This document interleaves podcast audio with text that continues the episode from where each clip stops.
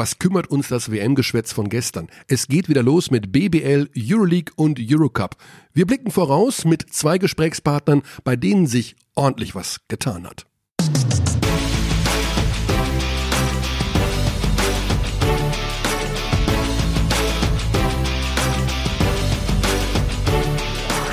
Fangen wir einfach an und tun so, als wäre nichts gewesen.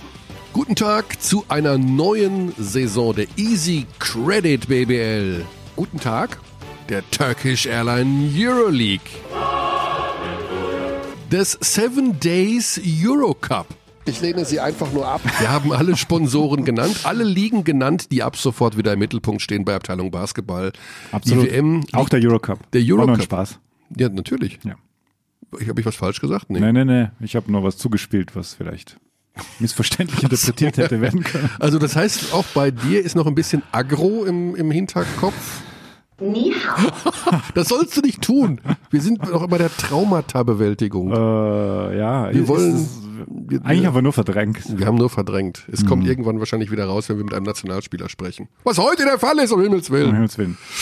Gut, ja, also ich habe mich da, ist, ich, puh. Also, Pod, Also- beim Podcast sagt man ja oft einfach so, was einem durch den Kopf geht. Wir haben uns lange nicht gesehen. Also Stimmt. Xandi und ich haben jetzt ein paar Tage weit voneinander weg verbracht, obwohl so weit war es gar nicht. Wie wir dann draufgekommen sind, ja. Wir haben uns nicht gesprochen, jetzt auch im, vor diesem Podcast, nicht? Ja, So also ganz wenig. spe spektakulär wenig. Selbst für unsere Verhältnisse. Und äh, morgen geht die Saison los. Und- Anscheinend, ja. Ja, und ich bin sogar bei einem Spiel. Ich hatte ja 24. September schon, schon ein bisschen im Kopf und ging immer davon aus, ja, ist halt ein Freitag oder ein Samstag Mhm. und schaue ich mal irgendwann nach. So, hä, ist ja ein Dienst? Das ist ein Dienstag. Ja. Und ich hatte jetzt drei Tage wenig bis kaum Internetempfang. Damit habe ich nicht ganz gerechnet. Ja, ich bayerischer habe, Wald. Ich war im bayerischen Wald und äh, habe dort aber auch, Ich auch. ja so ein bisschen Zeit. Also ich habe auch Zeit gehabt, um mich äh, mit Basketball zu beschäftigen. Eben auch privat, aber wie auch immer, ist wurscht egal jetzt. Aber da gibt's so wenig Internetempfang. Ja, es ist wirklich spektakulär. Also Und ich hatte die Form als beste Zeitschrift der Welt nicht mit. dann, Und dann dann war ich, da war ich ziemlich lost. Insofern muss ich seit gestern Abend eigentlich wieder Vollgas geben Mhm. und äh, habe mich komplett. Ähm, am, aber ganz kurz hatte ich am Freitagabend Empfang, also besseren Empfang. also wirklich temporär. ja, mach YouTube, weil ich Ja. mir was raussuchen wollte. Und dann steht da jetzt live Basketball Legia Warschau gegen Sigal. Aha. Ich weiß nicht, wo Sigal ist, gebe ich offen zu. Und dachte mir, Aber für, ein, für einen kurzen dachte ich mir, Champions League Qualifikation. Machst du es oder machst du es nicht? Ich habe dir auch die Kapfenberg Bulls Quali geschickt. ja, du, äh, Mhm. Kiew Basket gegen Kapfenberg Bulls. Kiew hat gewonnen. Kiew hat gewonnen. Spoiler. Okay, Ah. lass uns nicht über den Wettbewerb reden, den du wirklich, äh, obwohl den müssen wir nachher noch ansprechen. Mit unserem zweiten Gesprächspartner. Stimmt. Yikes. Aber wir übertragen ihn nicht. Wir übertragen ihn nicht. Das macht. Ich kaufe ein Vokal. Gut, ähm, Ja. Genau, wir reden also jetzt über mehr, also wir reden nicht mehr über die, WM, reden wir jetzt nicht mehr, das ist vorbei. Wir reden jetzt über die BBL. Du wirst vor allen Dingen ja innerhalb der nächsten 48 Stunden die Monsterdröhnung auch bekommen, weil du wirst dich mit den Berlinern treffen und mit den Münchnern. Ja. Darf ich das nicht sagen? Doch. Doch, doch, oder? klar. Und das ist, das sind die sogenannten Media Days. Und weißt du, was ich ganz Noch cool mal wäre? Media Days, also ja. der Euroleague. Genau. Klär uns doch mal auf, was da so passiert, weil das kennen die meisten ja gar nicht. Ähm, das kann man sich, also das geht tatsächlich von der Euroleague aus, die ja sehr strenge Regularien haben, ähm, was die Availability, wie sagt man auf Deutsch? Ver, zu, Verfügbarkeit. Verfügbarkeit, danke. Ähm, der Spieler betrifft vor der Saison. Also all diese Dinge, die man da sieht äh, im Euroleague-Kontext und auch in Sendungsvorläufen, ähm, wo dann Spieler vor einer Grafik stehen, das passiert da halt alles morgen und übermorgen. Und die reisen wirklich zu jedem Team und nehmen sich für jedes Team, wie es der NBA auch macht, ich glaube, die machen sogar zwei Tage, ähm, haben, stellen die die Spieler zur Verfügung. Und die müssen halt dann alles mitmachen und dann werden auch manchmal lustige Werbespots mit türkischen Nussanbietern gedreht. Ähm, ja, also nicht Werbespots, aber so, so Social Clips. Das war vor zwei Jahren Tak Taksim heißt, heißt Nein, nee, nee, Moment. Taksim ist der, der Platz. Wer ist denn die Nüsse? Ich kenne keine türkischen Nüsse. Ein Euroleague-Sponsor. Habe ich noch nicht gesehen. Aber die Frage ist ja, was machst du denn da? Ähm, ich führe teilweise Interviews und teilweise kümmere ich mich um die Produktion der Interviews. Oh, okay. Ja. Also wir, wir hängen uns da, wir docken uns daran. Docken uns an die ja, Euroleague so parasitär. Genau. So, ey. 18 Mannschaften in dieser Saison. Ja, krass. Das ist also jetzt tatsächlich noch mehr Spiele als in der BBL, denn da sind nur 17 Mannschaften in diesem Jahr. Und wir haben in der, also wir haben ein kompliziertes Konstrukt in der Euroleague für die Zukunft, wie man sich dafür qualifiziert. Playoffs, einfach Playoffs, das ist das Leichteste. Genau. Also wenn du als Nicht-A-Lizenz-Team nicht unter die ersten acht kommst, hast du Dann ein wird's Problem. schwer, ja, dann dann wird's schwer. kommst du im nächsten Jahr nicht in die Euroleague, sondern Ah, Außer, außer du wirst Meister. nein, Ah, ja, Nein, wenn, wenn, nein. ja, jein. das fällt Also, weg. In Deutschland hat der Meister der BBL nicht mehr dieses Agreement mit der Euroleague, dass er dort spielen wird. Fällt weg. Durch die Wildcard. Ja, Oder durch die Wildcards. wie auch immer. Aber jedenfalls hat die Meisterschaft keine Auswirkungen mehr. Das heißt, Ja, da Alba was- Berlin Ich, ja, muss unter die ersten acht kommen, ja. um im übernächsten Jahr Euroleague zu spielen. Außer Sie bekommen eine A-Lizenz. Eine A-Lizenz. Aber die deutsche, Oder Wildcard. aber eine, die deutsche A-Lizenz geht ja wahrscheinlich nach München? Vielleicht gibt's auch A-Lizenzen. Lizenzen? Lizenzen, Plural. Shenzhen? Trauma, Trauma, Shenzhen. Ali, Ali Shenzhen. Al- Ali Shenzhen. Okay, Äh, gut. Ja, wir, wir, wir driften ab. Aber ich habe ich hab ja auch äh, Jordi Bertomeo getroffen. So, wann war das? Das, klingt, das fühlt sich an, als ob es vor zwei Jahren war, aber das war, glaube ich, zum Finale der BBL. Da war er doch in Deutschland. Da war er in Deutschland. Und das war kurz danach, kurz nach dem Finale. Hm. Und da haben wir all diese Fragen geklärt. Boah, da muss ich wieder reinschauen. Aber das war, das war sehr spannend. Ist jedenfalls ein schwieriges Konstrukt und diese A-Lizenz-Lehr werden dadurch natürlich massiv gestärkt. Und es ist immer wichtiger, eine A-Lizenz in der Euroleague zu bekommen. Ist kompliziert.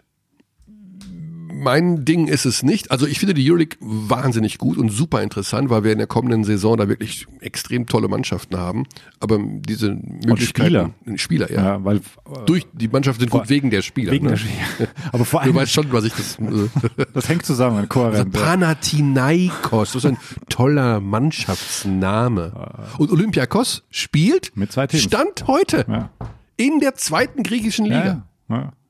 Das ist das ist übrigens Crazy. Banana Republic hoch 100. Das darfst du echt, also wenn du es Outsidern, ich mache äh, Anführungszeichen, den europäischen Basketball erklären willst, es, es wird immer zerfahrener eigentlich. Ja, das ist, geht gar nicht. Aber irgendwie auch schon wieder so drüber, dass es auch geil ist. Aber vor, vor einem Jahr haben wir ja eher so resümiert, ja, wir haben viele gute Euroleague-Spieler verloren. Jetzt kann man, glaube ich, sagen, es sind wieder sehr viele gute dazugekommen. Entweder NBA-Rückkehrer oder ähm, Neulinge aus der NBA, siehe Greg Monroe bei den Bayern. Ja. Also schon spannend, der auch gut delivert hat. Hast du diese Uruguay-Spiele geschaut? Nicht ganz so richtig. Ja, ich auch. Aber nicht. ich habe die, die Ergebnisse verfolgt. Ja, Monroe hat natürlich. abgeliefert. Und ich fand es erstaunlich, wie viele Zuschauer da immer waren. Ja, und- Der, bei der Pressemitteilung der Bayern stand immer vor fünf, vor 6000 Zuschauern. Ich so, Ah. come on, das ist ja, Wahnsinn. Uruguay? Basketballnation. Montevideo. Ja, also die Bayern, die kommen ja dann zurück. Die sind ja hoffentlich dann rechtzeitig wieder da für den Euroleague Media Day am Mittwoch. Genau, die kommen Dienstagnachmittag zurück. Also die, also also der Kollege Bartel und äh, die anderen Nationalspieler, die haben echt einen guten, Die sind- gute Offseason hinter Die sich. sind Senatoren, Auf also diversen mindestens. Kontinenten. Lufthansa Hons. Es soll ja, was haben wir das, wie war das? Als, äh, es gibt noch eine Klasse über Hon, ne? Bei Lufthansa Miles and More. Gibt's das? Ich dachte, der Horn Circle ist Ich habe irgendwie jetzt mal gehört, es gäbe noch einen drüber. okay. So, Aber ich habe den Namen vergessen. das ist dann Barack Obama und so, oder wie? Gut. Ja, BBL startet morgen. Genau. Du, du kommentierst. Ich kommentiere ein Spiel und zwar bei einer Mannschaft, von der manche sagen, das ist somit das interessanteste Projekt, weil, naja, wir haben ja oft das Problem, dass die Mannschaften neu zusammengestellt werden, hohe Fluktuationen haben. Ja, oder beziehungsweise. Interessantes Projekt. Nein. Nein, ist kein interessantes Projekt. Worauf will ich jetzt hinaus? Ich will doch jetzt auf Fluktuation, unbekannte Spieler, neue. Ich meinte nur, wel, Welcher BBL-Verein hat sich im Wesentlichen, fast ausschließlich, ich möchte fast sagen zu 100 Prozent mit bekannten Namen, fast ausschließlich auch aus der BBL verstärkt? Bamberg. Ulm. Ich, ich weiß. Patrick, Patrick, äh, Patrick Heckmann. Heckmann. Ja. Andi Obst. Zoran Dragic. BWL-Gesicht. Und natürlich auch neue, ja, aber das, äh, ich habe nicht zu 100 Ja, Prozent. ja, ja, ja. Du bist schon aggressiv. Du hast die WM noch nicht verdaut. Ich merke das an jeder Du Bewegung. hast die WM ich nicht. merke es. Sprich nicht so mit mir. Und sie haben Kilian Hayes, 18 Jahre jung. Megatalent. Megatalent auf der Eins. Ja. Super spannend. Und ähm, wen haben wir noch vergessen? Derek Willis auf der großen Position, Seth Hendricks, also Fechter und Göttingen letztes Jahr Mhm. Ja. gespielt. Tolle Nee, Sache, deswegen, das ist das ja. Gute, ist, dass man die alle so kennt. Und Ja. dann denkt man, jetzt spielen sie halt in Ulm und äh, Zum neuen- Wiedererkennungswert. Sportdirektor oder zum ersten Mal ein Sportdirektor und äh, habe ich auch schon gesagt, als sie dieses Projekt bekannt gegeben haben, dass das ja schon eine schöne, ein schöner Gegenentwurf ist zu dieser doch traditionellen hohen Fluktuation innerhalb der Liga.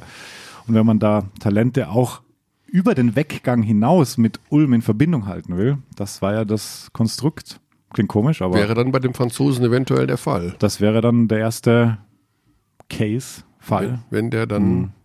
in einem Jahr vielleicht auch wieder geht. Es soll ja angeblich einer der Top-Draft-Picks werden können, sollen, müssen im Jahr 2020. Da wird der Draft stattfinden, während die deutsche Mannschaft sich versucht, für Olympia zu qualifizieren Ende Juni. Trauma, Trauma. This is fucking joke. Aber spannend. Morgen Ja. gegen Fechter, das heißt schon mal die erste Bewährungsprobe. Also der Point Guard, Fechter, du kommentiert genau. hast, BBL Genau. geht los. Äh, machen wir jetzt ein Preview oder was machen wir überhaupt Ich heute? weiß es nicht. Wir, wir werden Sag mal deinen Favoriten. Das ist ja eine total doofe Frage. Es gibt keine doofen Fragen. Ja, aber eigentlich kommen ja nur wieder nur zwei Teams in Frage. Bayern und Berlin. Also wenn ich mir die Bayern angucke mit dem, mit der Verstärkung, pff, äh, sorry, an die kommt man kaum vorbei. Berlin im Kern zusammengeblieben, Auch, auch, auch clever verstärkt. clever verstärkt. Mhm. Bin ich sehr gespannt. Ähm, muss man mal gucken, wie die alle sich da so zurechtfinden, ob das reicht. Und vor allen Dingen das berühmte Thema Rookie-Saison Euroleague. Das ist ein Megafaktor. Ja, also wir erinnern uns an Bamberg damals, die auch ein bisschen Probleme hatten, sich dann zurechtzufinden. Aber gut, ist ja egal. Äh, Ja, klar. jedenfalls beide Mannschaften Bayern, in der Berlin. Euroleague.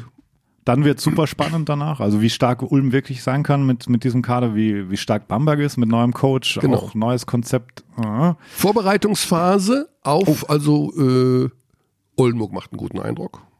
Ludwigsburg macht einen Mhm. Wie immer, wie immer knacke, spannend. knackigen Eindruck, Ja. muss man sagen. Ja.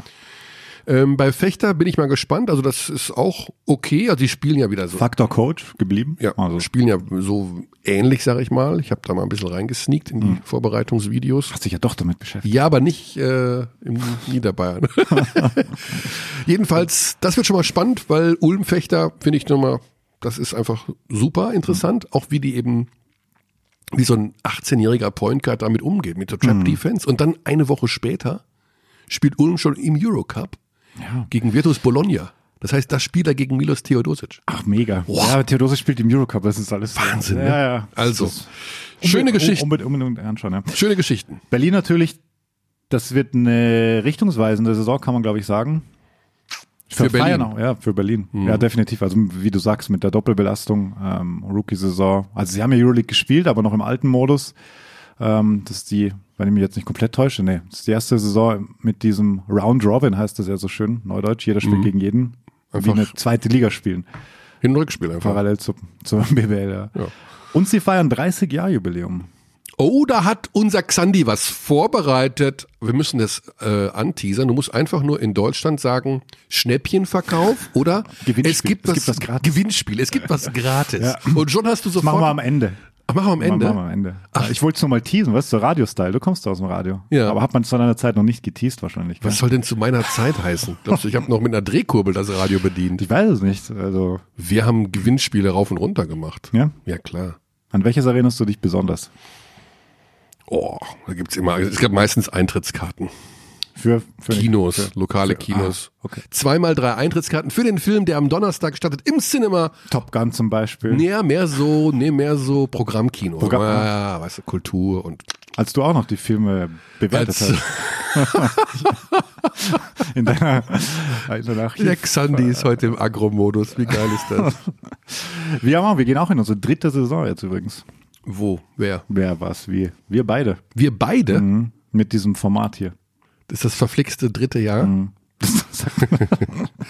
Ja, ich bin sehr gespannt, wie sich das weiterentwickeln wird. Äh, wir hatten ja in dem- in dem Sinne keine Verschnaufpause. Überhaupt nicht. Musste nur immer wieder eine Frage stellen. Are you the hardest worker? Ja. Auch in Jahr drei musste dir diese Frage stellen. Wir hatten in dem Sinne keine Sommerpause. Nee, Noch ganz, nicht. kurz, also mit dem Podcast im Juli haben wir nichts gemacht. Ja, und jetzt letzte Woche einfach so eine Folge Also, aus. weil wir es können. Und weil du nicht da warst. Äh, ich war. Du hast gesagt, du wärst nicht da. ich war, ja, da. ich war so da, aber ich war auf Reha, Gedankenreha. Ja. Ja, es, Das kennst du nicht sowas. Du bist der hardest worker. Du bist eigentlich der hardest worker. nee, nee, nee, nee. Ne? nee. Kann, denk nur mal weiter in unsere Redaktion. Ja gut, da ist noch jemand. Da ist Hallo Manu, man kannst uns hören, Manu? An dieser Stelle mal ein Lob an unsere Redaktion. ja. Erneut. Das sind die hardest worker. Das sind eigentlich. wirklich die Also hardest wirklich, äh, was da abgeliefert wurde von Manu, Sarah, Ali und wie sie alle heißen. ja, einfach nur. Magical. Das war magical. Mhm. So, haben wir das auch, äh, die Bauchpinselei erledigt. Jetzt rufen wir einfach mal, es ist etwas zu früh, vielleicht machen wir zu das früh. ja zum, machen wir zum, äh, zum Stilmittel der neuen Saison. Wir rufen zu früh bei unseren Gesprächspartnern. Aber das ist doch total undeutsch. Ach so, ich habe noch eine Sache. Oh, das klingt gut.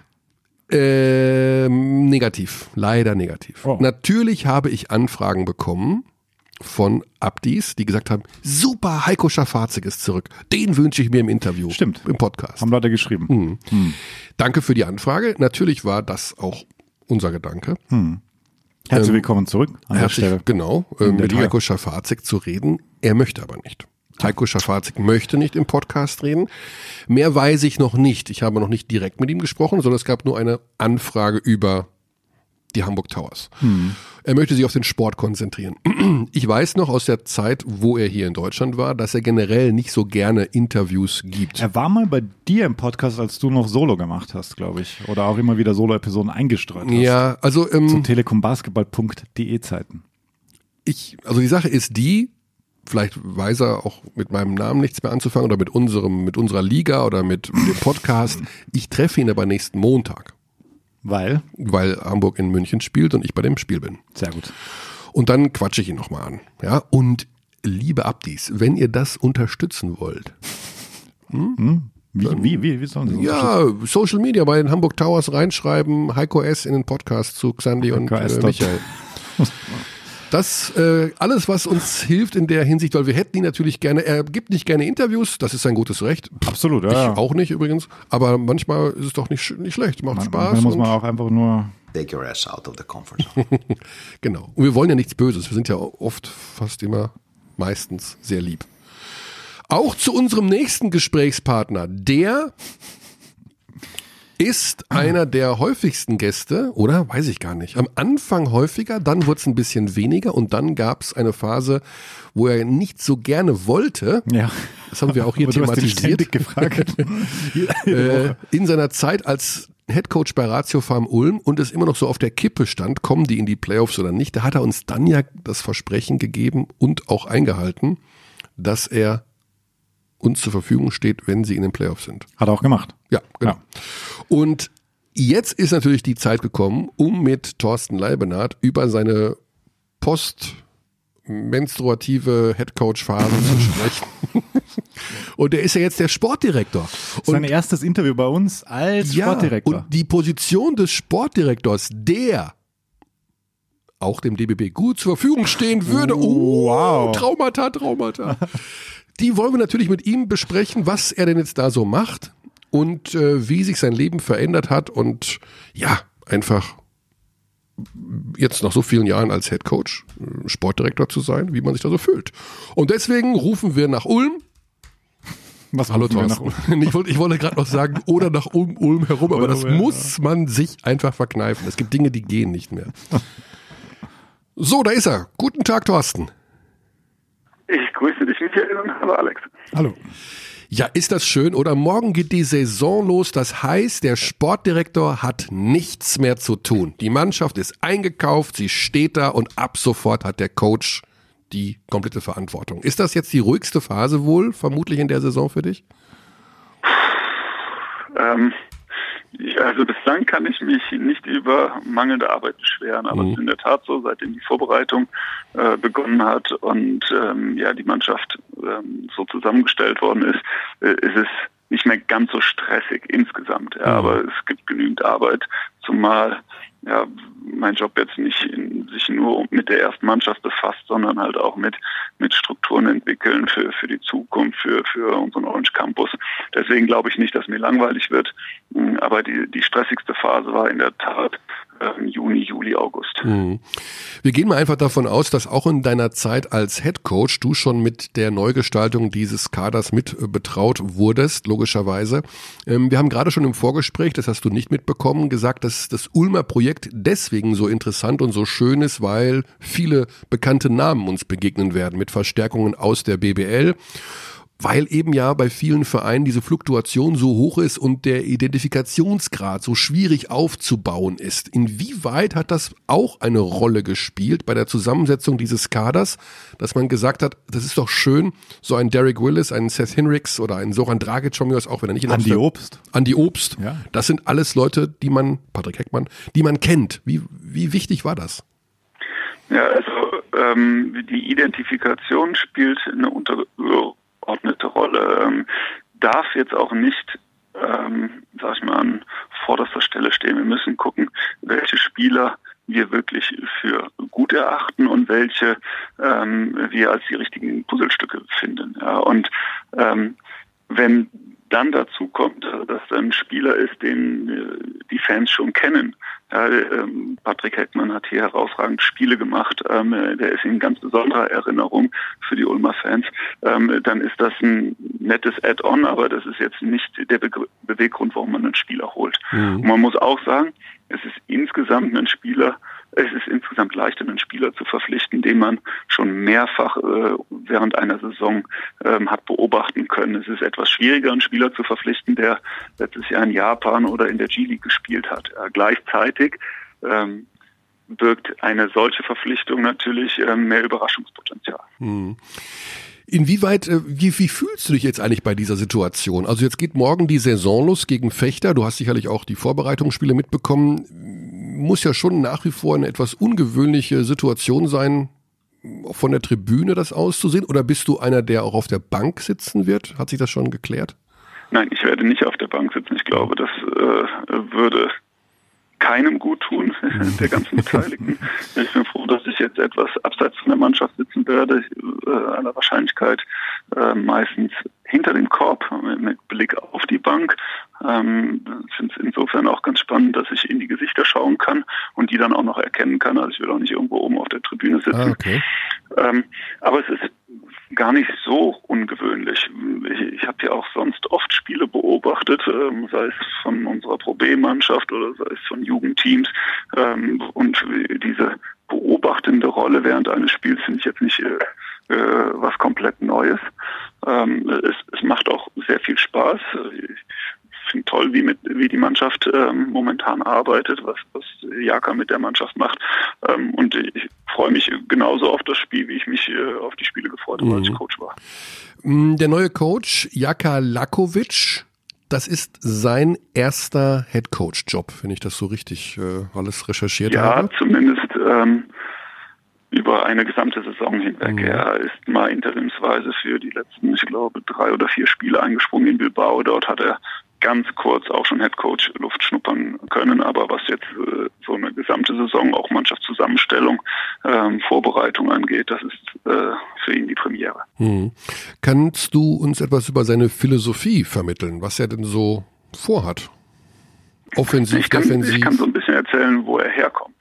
Mhm. Ähm, und, und, ich glaube, da daran lässt sich ableiten, wie dann auch ähm, das Spiel geprägt sein wird. Ähm, er hat unter wirklich ganz beeindruckenden, beeindruckenden Coaches arbeiten dürfen, ähm, sei es Obradovic, sei es Ivanovic, sei es Xavier Pascal. Ähm, ähm, Also da waren wahnsinnig viele Top-Vereine, wo er gespielt hat, ne? Ja, Barcelona, genau, Panathinaikos. Äh, von Galatasaray über über Panathinaikos, Barcelona eine lange Zeit. Ähm, also der hat schon einiges geholt. erlebt und mhm. war ja dann nicht irgendwie nur ein Mitläufer, sondern äh, teilweise MVP, hat ich glaube 13 nationale Titel gewonnen. Also da, da war das ist wirklich eine absolute Ikone gewesen als Spieler. Ähm, da eher, sag ich mal, ähm, Balkan-Coaches geprägt.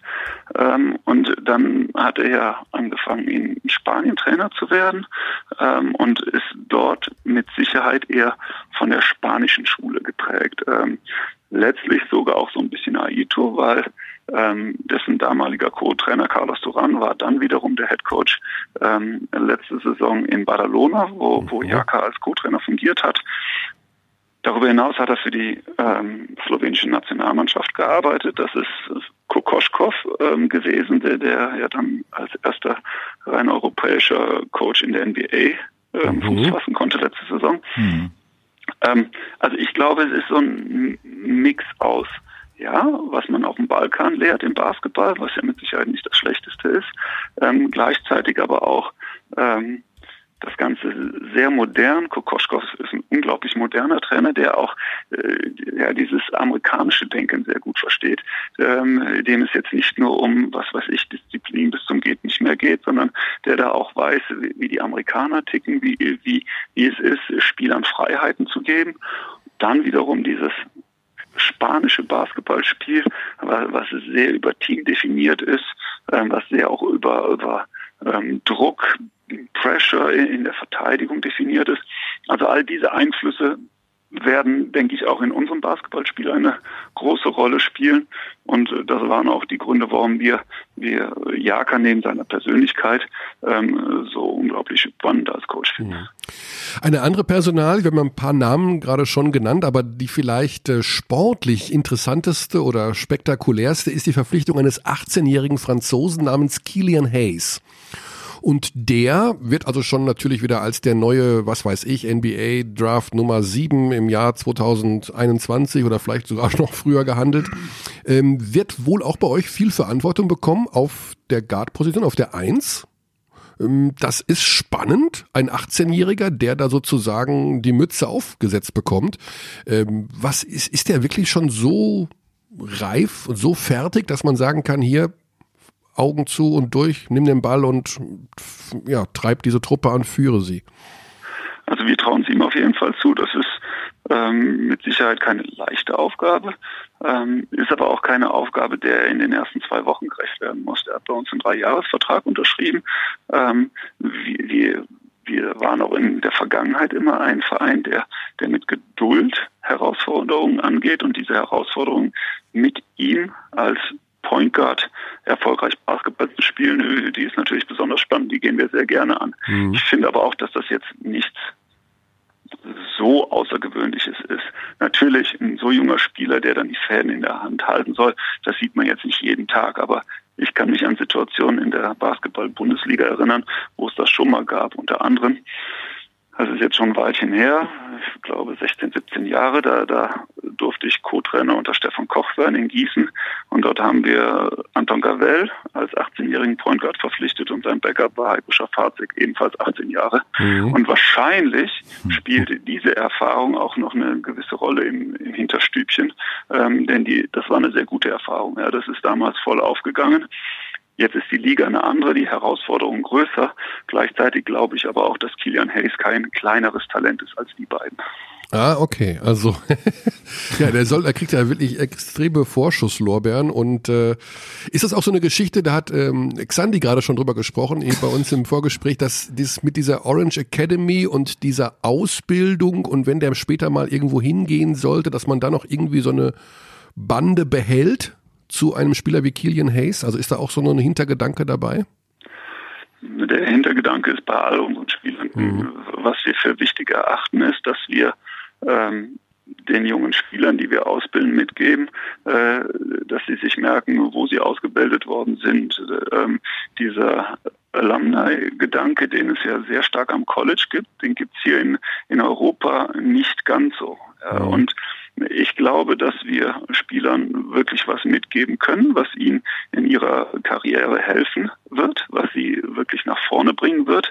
Und ähm, ich kann mir aber auch vorstellen, dass wir als Organisation in der Lage sein werden, ähm, selbst wenn ein Spieler dann nicht mehr bei uns spielt, ihn, ihn in seinem Weg ähm, zu begleiten, ihm weiterzuhelfen. Wie das dann im Einzelnen aussieht, weiß ich nicht. Ja. Mhm. Ein Beispiel, ähm, das erwähnen wir in dem Zusammenhang gerne, ist, dass, er, dass er sich vielleicht in den Sommermonaten bei uns fit hält. Ja.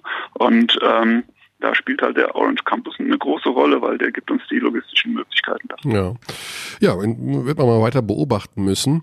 Ähm, in jedem Fall interessanter Kader. Also ich habe ja schon äh, mal gesagt, das ist wirklich ja Derek Willis war einer, den wir in der vergangenen Saison, also respektive ich, muss ich sagen, immer wieder hoch gelobt haben. Hinrichs aus Fechter von dem Programm, das allen äh, gefallen hat. Dazu natürlich noch jemand, wenn ein Spieler wie Andy Obst als Nationalspieler von einem ACB-Team nach Deutschland zurückkommt. Großer, großer Sport. Äh, Soran Dragic nicht zu vergessen. Soran Dragic, also, ein Riesenname. Mhm. Also das sind natürlich solche interessanten Person, äh, Persönlichkeiten und Charaktere. Da wollen wir doch vom neuen Sportdirektor jetzt direkt mal das Saisonziel hören. Ah, uh. Lieblingsfrage. Ich dachte, ihr, ihr kommt mit. Ja, ich wusste, ich, ich wollte es mir verkneifen, aber ich dachte mir, ja, aber irgendwie muss es so plump einfach sein. Ja, genau. Also, äh, du, du hast wirklich lang ausgeholt, um dann wirklich sowas Banales zu fragen. Genau, also, ich. Etwas ich, enttäuscht bin ich schön. Ja. Ich dachte, da kommt jetzt wirklich der Knaller. Ich nicht, ich bin schon gewohnt. Ja, ja gut. Ich kann, man, ja die, ich kann in die andere man, Richtung noch man gehen. Man stumpft irgendwann ab. Ja, genau. Sagen wir es mal so, als du den Kader zum ersten Mal komplett beim Training gesehen hast, was hast du dabei für eine Vision gehabt, als du die Mannschaft zum ersten Mal vollständig auf dem Parkett? Wer Vision hat, muss zum Arzt. ähm, nee, ich habe keine Vision gehabt. Ich habe aber gedacht, ja, das ist eine, eine ziemlich junge Mannschaft. Ähm, ich glaube, wir sind irgend sowas wie die drittjüngste Mannschaft und auch was Erfahrung angeht, merkt man das in gewissen Bereichen. Ähm, wir haben, was die ausländischen Spiele angeht, genau einen Spieler, der, der auf Eurocup, Euroleague-Niveau schon gespielt hat. Und das ist der ähm, äh, Soran Dragic. Mhm. Alle fünf anderen Ausländer haben das nicht. Ja. Und äh, das ist erstmal relativ wenig oder auch, man könnte auch sagen, da wart aber ganz schön mutig bei eurer äh, Mannschaftszusammenstellung. Wir sind ja diejenigen, die sich immer einbilden, ja, wenn man mit jüngeren Spielern arbeitet, wird sich das äh, mittelfristig bis langfristig mehr auszahlen. Ja. Da, da geht man aber in der Tat auch ein gewisses Risiko ein. Ich bin mir sicher, andere Mannschaften, wenn sie die Möglichkeit haben, äh, im Eurocup zu spielen, werden sich sagen, ja, aber wir brauchen Eurocup erfahrene Spieler. Ja, die haben wir in der Tat relativ wenig, aber gleichzeitig glauben wir mit Soran Dragic, mit Patrick Heckmann, mit Per Günther, drei Jungs zu haben, die, die wirklich sehr erfahren sind. Und ich würde auch sagen, Seth Hinrich mit seinen 27 ist nicht mehr der unerfahrenste. Mhm. Alle anderen in der Tat eher jünger, eher etwas weniger Erfahrung, ähm, aber gleichzeitig mit ordentlich Entwicklungspotenzial. Und das ist das Spannende für uns. Welchen Stellenwert hat denn der Eurocup in dieser Saison? Wenn man der Eurocup hat wie in jeder Saison den Stellenwert, dass es ähm, ein für uns großes Privileg ist, dort spielen zu dürfen, welches wir sehr ernst nehmen. Ähm, gleichzeitig äh, erwähnen wir immer, Bread and Butter, der Wettbewerb ist äh, ja. die Bundesliga. Ja, also äh, da geht es um die Wurst. Äh, man kann es sich nicht erlauben, äh, eine nette Eurocup-Saison zu spielen, aber dann in der BBL eine schlechte Rolle zu spielen, ist nicht gut. Also wir, wir müssen verstehen, am Wochenende zählt es. Ja, Während der Woche kann man auch mal ein bisschen mehr experimentieren. Gleichzeitig wollen wir dann natürlich trotzdem konkurrenzfähig sein und das waren wir auch in all den Jahren immer. Mhm. Äh, meines Wissens sind wir mit einer Ausnahme immer in die zweite Runde gekommen in Eurocup. Und ähm, ich hätte nichts dagegen, wenn uns das auch diesmal wieder gelingt. Mhm. Aber der Eurocup bietet gleichzeitig äh, für uns sich als Plattform an, ähm, auch unsere vielen jungen Spieler vielleicht etwas länger einzusetzen. Dann können die etablierten ähm, vielleicht auch etwas Kräfte sparen dann für den wichtigen Wettbewerb am Wochenende. Okay, weil darauf zielte die Frage auch äh, ein bisschen indirekt ab, weil wir immer sehr spannende Lineups sahen bei Ulm im Eurocup in den vergangenen Saisonen. Das heißt, damit können wir wieder rechnen, dass da eben junge Spieler auch mal Starter sein dürfen und so weiter. Ich würde es nicht ausschließen. Also Mhm. ähm, so wie Jaka bislang äh, in der Vorbereitung agiert hat, könnte man das tatsächlich erwarten. Gleichzeitig ist er aber auch ein Trainer, der, der jetzt nicht ähm, nur weil wir uns die, die Nachwuchsarbeit auf die Fahnen schreiben, gleich einen Jungen die erste Fünf hebt. Ja, also der, der muss dafür was leisten. Ja, der, der muss sich im Training durchgesetzt haben. Und natürlich dieses Prinzip äh, gefällt jedem, ähm, der, der in der Verantwortung steht. Ja. Ja, das ist keine einfache Gruppe da übrigens im Eurocup, ne? Das darf man auch nicht Ja, ich schau übersehen. grad nach, Andorra, drin ist. Bologna, Monaco, ja, es geht. Patras war letztes Ja, Jahr in, äh, Bologna mit Theodosic vielleicht am Genau. ersten Spieltag. Ja, ja, genau, das war- Also da sind schon ein paar, paar ordentliche Brocken dabei. Ja, genau. ähm, aber also mir ist es so lieber, als dass wir eine Gruppe haben, wo wir denken, na gut, das wird hier leicht. Ja. Ja. Also in der Regel als Underdog ähm, geht man ein bisschen aufmerksamer in die Partien, geht mehr fokussierter rein und, und ähm, also wir werden hier einige Basketball-Leckerbissen erleben und ähm, wir, werden das definitiv auch sehr ernst nehmen. Hm. Haben wir schon über das Saisonziel gesprochen in der BBL? Weiß ich gar nicht. Habe ich das schon angesprochen? Siehst du, jetzt hast du wenigstens nicht den, den Rattenschwanz an, an Komplimenten vorgeschoben, sondern gleich bis im, ja, mit der Tür ins Haus. Ähm, Da hat sich im Vergleich zu den vergangenen Jahren nichts geändert. In Ulm freut man sich immer, wenn man die Playoffs erreicht, ist ein bisschen enttäuscht, wenn das nicht klappt. Ähm, Und mein Eindruck ist, dass es sich auch dieses Jahr in, diesem ähm, Kosmos bewegen wird. Äh, Was ich von Jaka jetzt in der Vorbereitung gelernt habe, dass, dass er wirklich ungern jetzt auch schon über April, Mai spricht, einfach weil das noch so weit hin ist, ähm, dass man Ziele während der Saison entwickeln kann ja, und auch ähm, neu definieren kann, wenn, wenn, wenn so die ersten kleinen Etappen erreicht worden sind. Und äh, deswegen ist es uns gar nicht äh, so wichtig, jetzt schon über Mai zu reden, sondern wir reden deutlich lieber über morgen. Hm. Was ist so dein genereller Eindruck, wenn du dir die Mannschaften in der BBL anschaust? Also du hast natürlich mit Bayern und Alba jetzt zwei Euroleague-Teams. Die Bayern haben nochmal den Kader, muss man sagen, noch ein bisschen besser abgeschmeckt wahrscheinlich. Da kommt so ein Greg Monroe mal einfach rüber. Lesor haben wir gesehen, was der auch am Brett an ausrichten kann. Die Berliner haben sich äh, spannend verstärkt. Da kommt ein Markus Eriksson, da kommt ein Tyler Cavanaugh. Hast du die Sorge, dass das dass dieses Gefälle zwischen den beiden Teams und dem Rest der Liga noch größer werden könnte, als es im vergangenen Jahr der Fall war? Ehrlich gesagt nicht. Ähm, die müssen ihre Kader so hochkarätig ähm, besetzen, weil sonst A, die, die Herausforderung in der Euroleague, aber B, auch die Doppelbelastung gar nicht möglich ist. Ja. Ähm, da werden auch immer ein, zwei richtig nette Jungs äh, am Wochenende gar nicht aufgestellt sein. Das heißt, sie können die auch nicht wehtun. Ja. Ähm, Interessanter Gedanke. ja, äh, ja, und das ist auch gar nicht so leicht. Ja, also im Fußball ist ja normal, dass äh, nicht jedes Mal die gleichen zwölf dabei sind, aber im Basketball ist das relativ ungewöhnlich. Ja, ähm, geht aber in meinen Augen auch nicht anders, wenn du auf Euroleague-Niveau spielst, wenn du da, wie viele Spieler haben die, auch Nummer 34, ähm, ist nicht anders zu bewerkstelligen. Ähm, aber da kann man trotzdem davon ausgehen, dass es für die ähm, auch am Wochenende schwierig werden wird. Ja, äh, das ist kein ähm, das ist kein Selbstläufer, eine, eine BWL-Saison zu spielen, ja, gegen Mannschaften, die natürlich, wenn dann ein Euroleague-Team kommt, extrem heiß sein werden. Also ich glaube nicht, dass da zwei Teams vorauseilen und alle nur noch ähm, ja, neidisch stehen, denen nachblicken werden. Äh, Ich sehe vor allen Dingen halt auch Teams wie, wie, wie Oldenburg, wie Bonn, wie Bamberg, äh, wie Fechter, äh, denen ich allen zutraue, dass sie an einem guten Tag eine Mannschaft wie, wie ähm, München oder Berlin schlagen. Und ich hoffe, dass wir uns in, in diese Kategorie ebenfalls einreihen können. Es gibt noch eine neue Kategorie an Fragen, äh, Thorsten, mit denen du dich als Sportdirektor zukünftig auseinandersetzen musst. Das sind solche Dinge wie äh, 17er Liga, 18er Liga. Ähm, das sind ja jetzt auch neue Konstellationen. Wir haben äh, bei euch im Verein mit äh, dem Geschäftsführer äh, Thomas Stoll einen Die-Hard-Verfechter der 18er Liga äh, in den letzten Jahren immer wieder zu Wort kommen lassen, beziehungsweise wenn er sich halt zu Wort kommen lassen wollte, wie habe ich jetzt formuliert? Grammatikalisch unsauber. In jedem Fall, ähm, jetzt haben wir eine 17er Liga, weil durch dieses doofe Theater mit Nürnberg keine Lizenz und blä bla blub und keine Halle, äh, ungerade Anzahl an Spielen, eine Mannschaft muss immer pausieren. Wie ist denn eigentlich deine Vorstellung von der Ligagröße? Sind wir da jetzt auf einem Weg, der sowieso zu einer 16er Liga führen wird? Sollte man das wieder auf 18 hochjassen? Oder hat die Ligagröße mit solchen Dingen, wie sie jetzt in Nürnberg passiert sind, überhaupt gar nichts zu tun?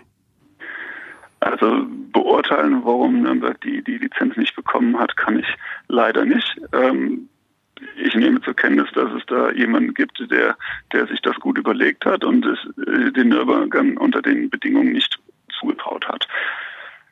Es ist schade, dass wir jetzt mit 17 Teams in die äh, Runde gehen und nicht mit 18. Und ich hoffe, dass das äh, nur eine vorübergehende Situation ist mhm. und die auch wirklich schnell vorübergeht und wir in einem Jahr wieder mit 18 Mannschaften antreten.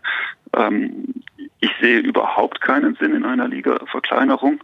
Ähm, und ähm, werde mich ebenfalls vehement dafür einsetzen, dass die, die Liga bei der 18er Größe bleibt. Mhm. Wie gefällt dir dieses Euroleague-System dann? Also das ist ja im Grunde auch eine 18er Liga jetzt mit Hin- und Rückspiel, also auch 34 Spieltagen.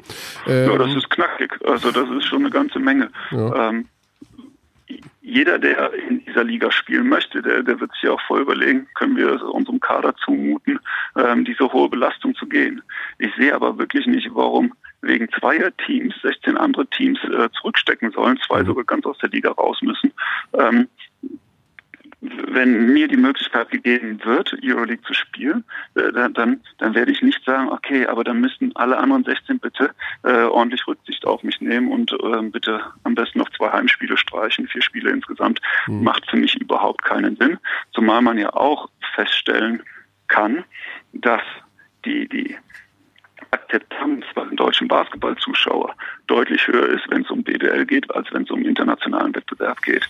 Und deswegen kann ich auch gar nicht diese, diese, diese ständigen Rufe verstehen, weil ich habe das Gefühl, man würde sich äh, absägen, wenn man auf dem eigenen Ast sitzt. Mhm.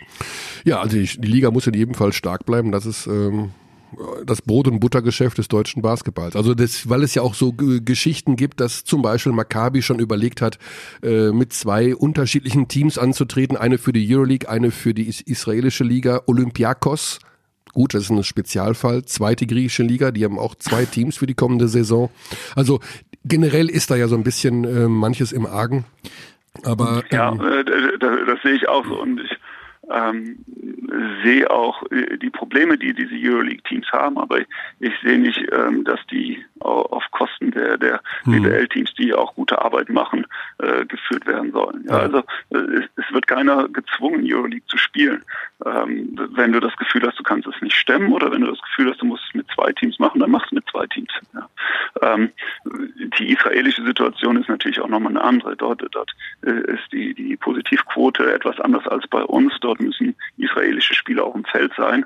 Und da ist es in der Tat extrem schwierig, ähm, sowas wie einen mannschaftlichen Rhythmus zu bekommen, wenn einfach ähm, am Mittwoch und am Freitag du ähm, unbegrenzte Leute einsetzen kannst und dann am Sonntag musst du 40 Minuten, nee, musst du 80 Minuten israelische ähm, Spieler einsetzen. Ja, mhm. das, das macht das Coaching an sich ja schon extrem mhm. schwierig. Da hast du ja faktisch schon zwei Mannschaften.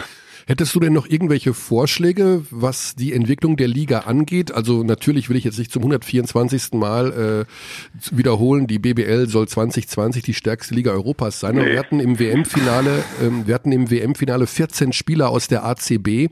Ähm, das ist also mit Abstand die stärkste Liga Europas, auch in den nächsten Jahren. Aber fallen dir so ein paar Sachen ein, wo du sagst, das können wir vielleicht von der ACB lernen oder insgesamt andere Entwicklungen, wo du sagst, die sollten wir hier auch etablieren? Na, ich glaube, wir sind mit vielen Sachen auf einem guten Weg. Ähm, ich bin ein Freund vieler Standards, die die, die Liga eingeführt hat. Ich glaube, wir, wir müssen äh, das Coaching verbessern, wir müssen Rahmenbedingungen verbessern. Was wir nicht auf, in dem Maße verbessern können, sind die finanziellen Bedingungen. Ja, und allein schon aufgrund der Steuergesetzgebung haben wir ja. hier in Deutschland einen gewissen Nachteil. Das heißt, es wird immer so sein, dass etwas bessere Spieler ähm, in Spanien oder vor allen Dingen auch in der Türkei, in Russland landen werden. Ähm, ich glaube, da, da können wir noch so gute infrastrukturelle Arbeit leisten und trotzdem denkt man dann manchmal, ja, wieso geht denn der in die Türkei und spielt nicht in Deutschland? Das, das liegt an, an den Geldern, die gezahlt werden. Deswegen wird dieses 2020-Ding schwierig. Mhm. Aber wenn wir weiterhin in die Infrastruktur, in, in, die, in die Qualität von Coaches investieren, dann glaube ich, dass die Liga ganz gesund weiter wachsen wird und ob die dann vielleicht 2024 die, die stärkste Liga in Europa ist, gut, ist aber auch gar nicht so wichtig. Wir sind auf jeden Fall mittlerweile konkurrenzfähig, was die anderen Ligen angeht. Mhm. Deutlich wichtiger in meinen Augen ist halt eine Harmonisierung der Spielpläne und äh, da hoffe ich einfach, dass die, die, die Fieber sich mit der Euroleague an einen Tisch setzt und dort endlich mal mit einem vernünftigen ähm, Konzept ankommt. Ganz spannend, was du gesagt hast bezüglich der Qualität der Coaches in Deutschland ähm, und die Verbesserung der Qualität. Wie könnte das funktionieren oder was muss man da für Maßnahmen setzen? Ja, Trainerausbildung ist ein Stichwort. Ich glaube, das, das wird in, in anderen Verbänden ernsthafter angegangen. Ähm, da hat die BBL dann einen eigenen Vorstoß gemacht, ähm, was Nachwuchstrainerausbildung angeht. Ähm, aber auch da wäre es sinnvoll, wenn sich die Verbände an einen Tisch setzen ja, oder Verband und Liga an einen Tisch setzen, weil also wenn ich jetzt hier einen Nachwuchstrainer habe, äh, soll ich ihm sagen, ja, versuch B und A-Lizenz zu machen oder versuch ins, ins Nachwuchstrainerprogramm der BBL zu kommen. Mhm. Ich fände es schön, wenn es da was Harmonisiertes gäbe. Mhm. Thorsten, abschließend noch eine Frage, die nochmal über den Tellerrand hinausgeht. Wir haben während der WM also sagen wir mal so, Teile der Magenta Sportredaktion haben während der WM vehement für die Einführung des Sportdirektors beim DBB plädiert. Nicht vor dem Hintergrund, dass es demnächst wieder einen Sportdirektor gibt beim DBB, der aber äh, andere Aufgaben erfüllt, als wir das klassisch kennen von einem Sportdirektor, der jetzt ja, sportliche Aufgaben übernimmt, also äh, sich um den Kader kümmert, Verbindungsglied ist zum Trainer, Verbindungsglied ist zum Präsidium, also so eine Art Multifunktionstool. Würdest du aus deiner Sicht sagen, dass so eine Position des Sportdirektors mit dazu beitragen könnte, beim DBB so etwas zu verhindern, was in diesem Sommer da passiert ist? Halleluja. Ähm, hm. Also hm. ich kenne die Strukturen wahrscheinlich nicht gut genug, aber wenn ich sie denn, äh, also ich sag mal, wie ich sie sehe. Ich sehe ähm, Nationalmannschaftsfenster, die, die zweimal während der Saison stattfinden und dann ähm, vor der Saison wieder oder eventuell auch jetzt nach der Saison.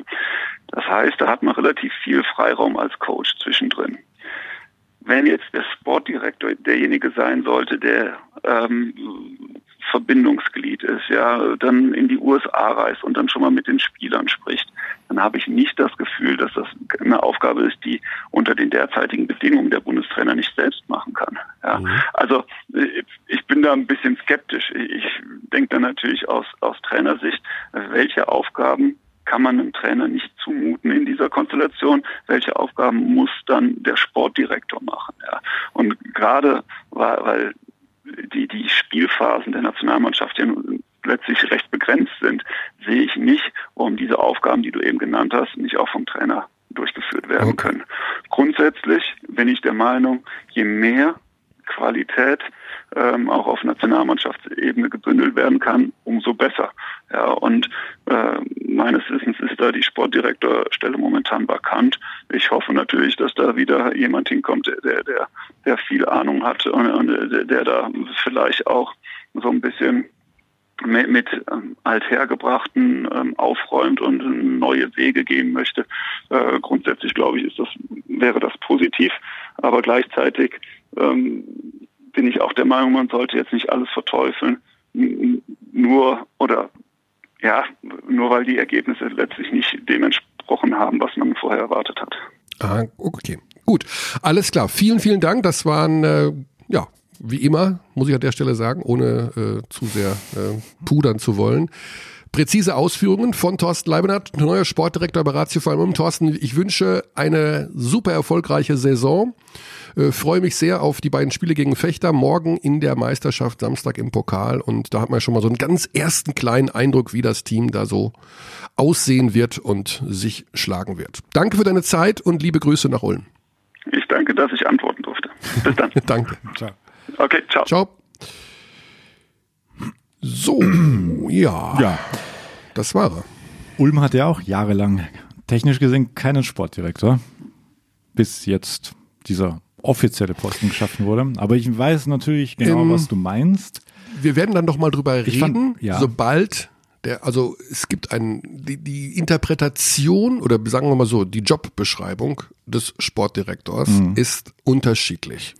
Sowohl beim DBB als auch bei einem BBL oder bei einem Absolut. Basketballverein. Ja. Das sind zwei verschiedene Paar Schuhe.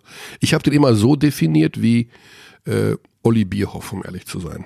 Also für mich war das so eine Art Manager-Typ, der Hm. Ein- übernimmt. Ein Teammanager. Ein Teammanager, so der so, ähm, ja, wie gesagt, kurze Wege zum, zur Vermarktung, kurze Wege zur Mannschaft, kurze Wege zum Trainer.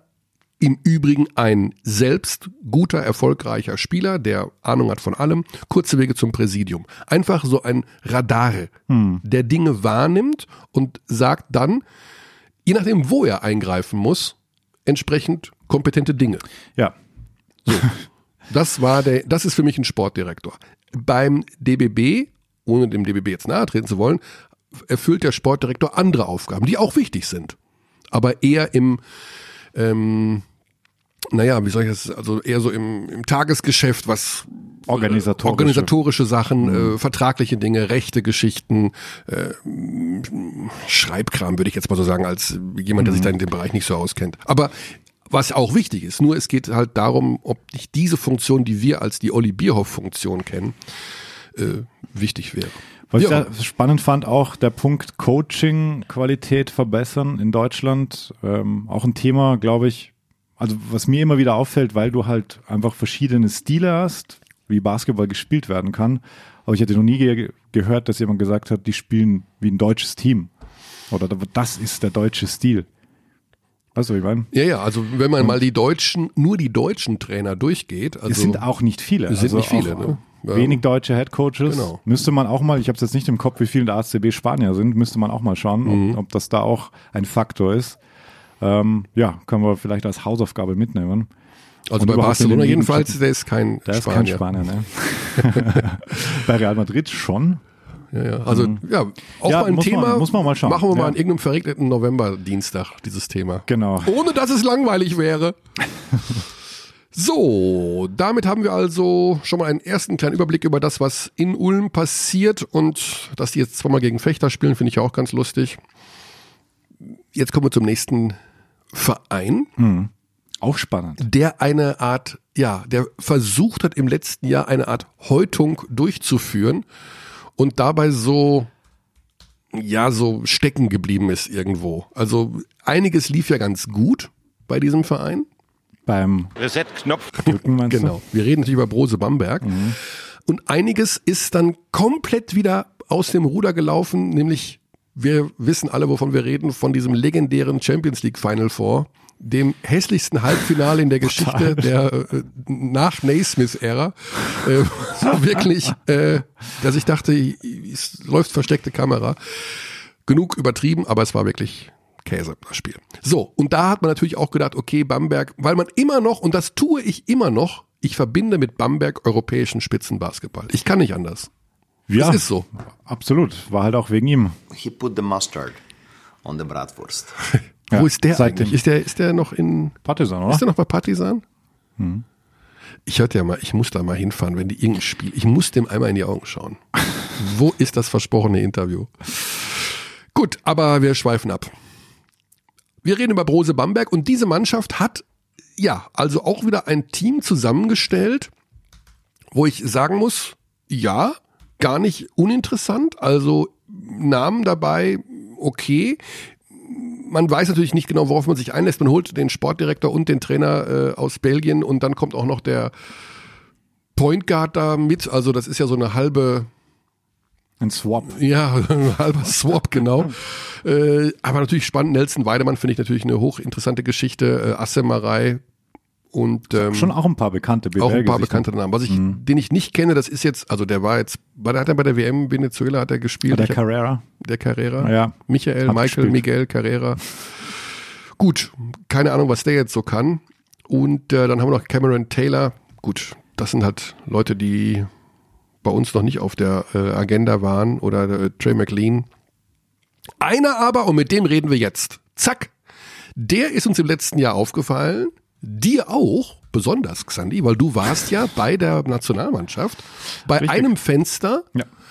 worüber wir auch gleich noch reden werden Ja. mit äh, Chris Das Senkfelder. Israel und Griechenland. Genau, wo ja Spieler hinzugekommen sind, die so rangeschmeckt haben an das Thema Nationalmannschaft. Ja. Und er war einer der Shootingstars in der vergangenen Saison in der Easy Credit BBL. Der Name ist Christian Senkfelder und er spielte in Braunschweig. Ich muss zu meiner, also ich lobe mich selten selber, aber in dem Fall habe ich den gesehen, das erste Mal, hab den, fand den super und ging nach dem Spiel zu ihm hin und ich sag, ey, wir müssen dich mal im Podcast haben. Du musst uns mal so ein paar College-Geschichten erzählen und sowas. Ja, und machen wir und super und total freundlich, total nett. Und dann hat er die Saison weiter so gespielt. Und das war 100% eine der Top-Entdeckungen in der vergangenen äh, Saison. In Braunschweig jetzt also der Schritt nach Bamberg. Auf jeden Fall kluger Transfer von den Bambergern. Also zum richtigen Zeitpunkt, glaube ich, auch für Christian Senkfelder. Ja, So einen kleinen Schritt, großen Schritt. ja äh, bis zur Nationalmannschaft. Ich meine, Ja, sorry. natürlich jetzt, Ne? äh, unabhängig von, vom, vom Braunschweiger, ja. Also, ja, genau. Also perfekt. Also College, Braunschweig, Bamberg, das ist, ja. Ja. Genau, er kommt aus, gebürtig aus Leverkusen. Tja, Alte Basketball-Hochburg, Mhm. Die Wilhelm Dopatkale. Boah, Was haben wir da geschwitzt, was haben wir dort die Spieler beschimpft? Damals in Du den, auch? Ja, natürlich. Ich war ja. Ja. damals, ich war ja ein kleiner, Was? Ein Ultra? nee, aber Hooligan? wir haben, wenn man als 14-, 15-Jähriger auf die Menschheit losgelassen wird, hat die Chance, andere Menschen zu beschimpfen, ohne dass sie einem was tun können. Wer hat dich am meisten genervt bei Leverkusen? Ich meine, die haben alles gewonnen zu dem Zeitpunkt. Ich weiß es gar nicht. Ich glaube, Bauermann, als er Trainer war. Aber Bauermann hat immer diese Ausstrahlung gehabt. Ja, das, das, der ist halt, er hat immer eine gute Mannschaft. Boah, wer war denn damals alles? Du weißt, dass ich mit Namen schlecht bin. Aber wir haben, wir haben auch einige legendäre Spiele da gewonnen. Also ich rede natürlich von Hagen, meiner, meinem Urverein. Ja. Gut, jetzt kommen wir aber zu, vielleicht ist er ja auch, er war, hat bestimmt in Leverkusen, er hat in Leverkusener Pro B gespielt. 2012, 2013, Chris Senkfelder. Der hat ja noch richtig Erinnerungen an die Zeit damals, an seine Geburtsstadt. Und jetzt rufen wir ihn an und jetzt ist er in Bamberg und sagen Hallo. Servus, hallo. Ja, das Servus kommt aus Bamberg, ja, okay. Also da hat, da hat sich schon jemand leicht mit Fränkisch eingegroovt oder Ja, doch, auf jeden Fall. Also ich fühle mich jetzt ziemlich wohl. ja? War es keine große Umstellung von Braunschweig?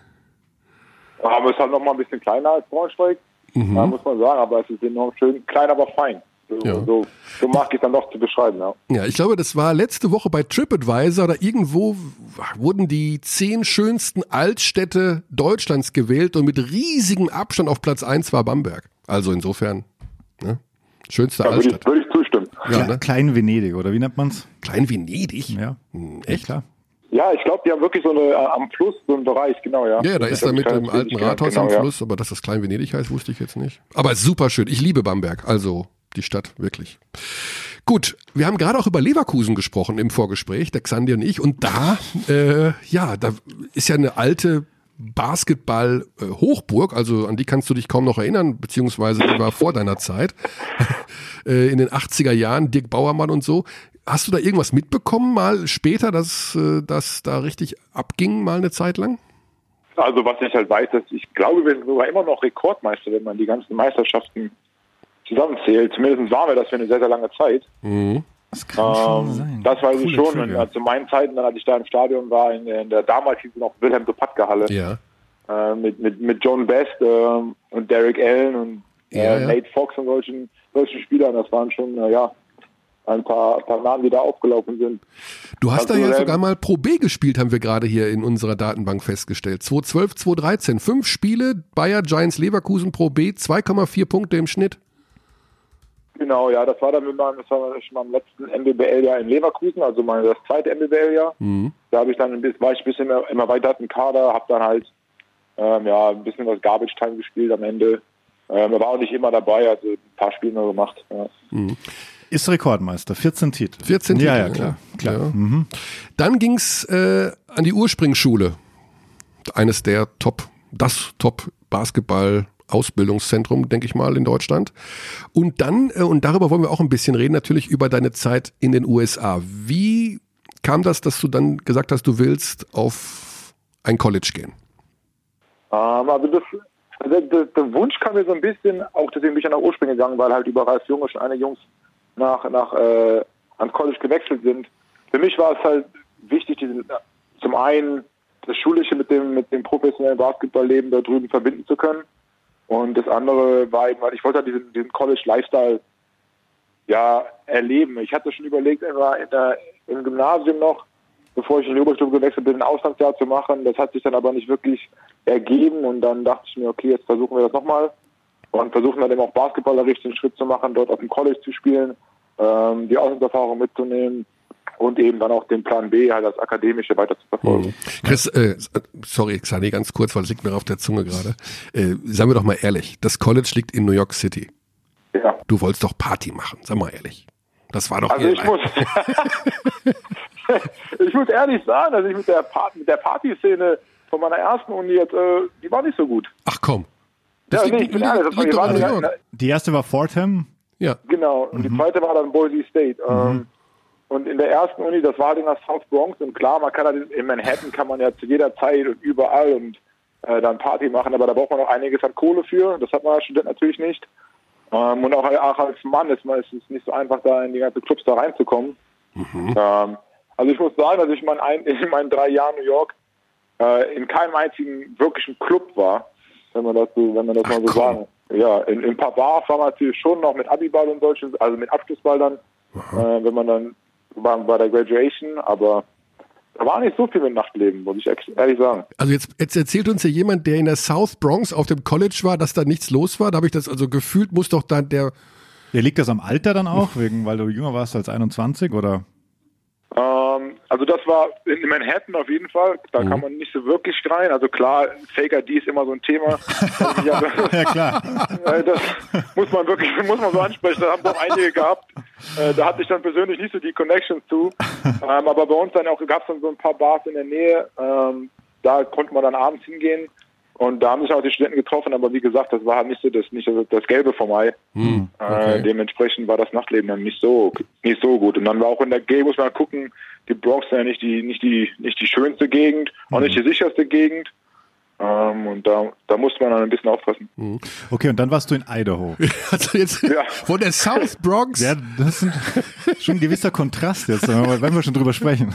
Und jetzt, jetzt sag uns ja, das noch, war, das, das, war schon ein guter Wechsel, das stimmt so, ja. Und da, und das ist ja auch das Spannende, und da, also wenn man sich auf der Karte das anschaut, das liegt ja wirklich in the middle of nowhere. Willst du uns ja. jetzt sagen, ist das Partyleben besser als in der South Bronx? Also von der Uni ist auf jeden Fall, ja, einfach. man muss die ganzen, man muss sich das halt so vorstellen, das ist halt einfach ein College Town. Man hat halt mhm. nichts anderes ja. außer College Football, College Basketball und ist, äh, man hat 25.000 Studenten. In der Uni vor dem zum Beispiel hatte nur 5.000 und da ist einfach die ganze Community ein bisschen größer und zentraler um halt auch Boise State drumherum. Mhm. Wie kam es denn zu dem Wechsel dann auch? Ähm, also ich, ich wusste halt, dass man, sobald man seinen Abschluss gemacht hat, äh, nochmal noch mal transfern kann, ohne eben auszusetzen. Mhm. Und da ich in der Lage war, dann meinen Bachelor in drei Jahren zu machen, habe ich mich ah. dann dazu entschieden, dann auch nochmal zu wechseln für mein viertes Jahr, weil das halt sportlich äh, der, bei Fortem nicht nicht ganz das war, was ich mir, mir erhofft hatte. Wir haben es irgendwie nicht so richtig geschafft, aus dem Keller der, der A10 Conference da rauszukommen. Ähm, und deswegen wollte ich dann versuchen, mal nochmal um, gegen, also um fürs Tournament wirklich spielen zu können. Ähm, und da ich hm. da habe ich halt in Boise State eine gute Chance gesehen. Das hat dann letztendlich auch nicht geklappt.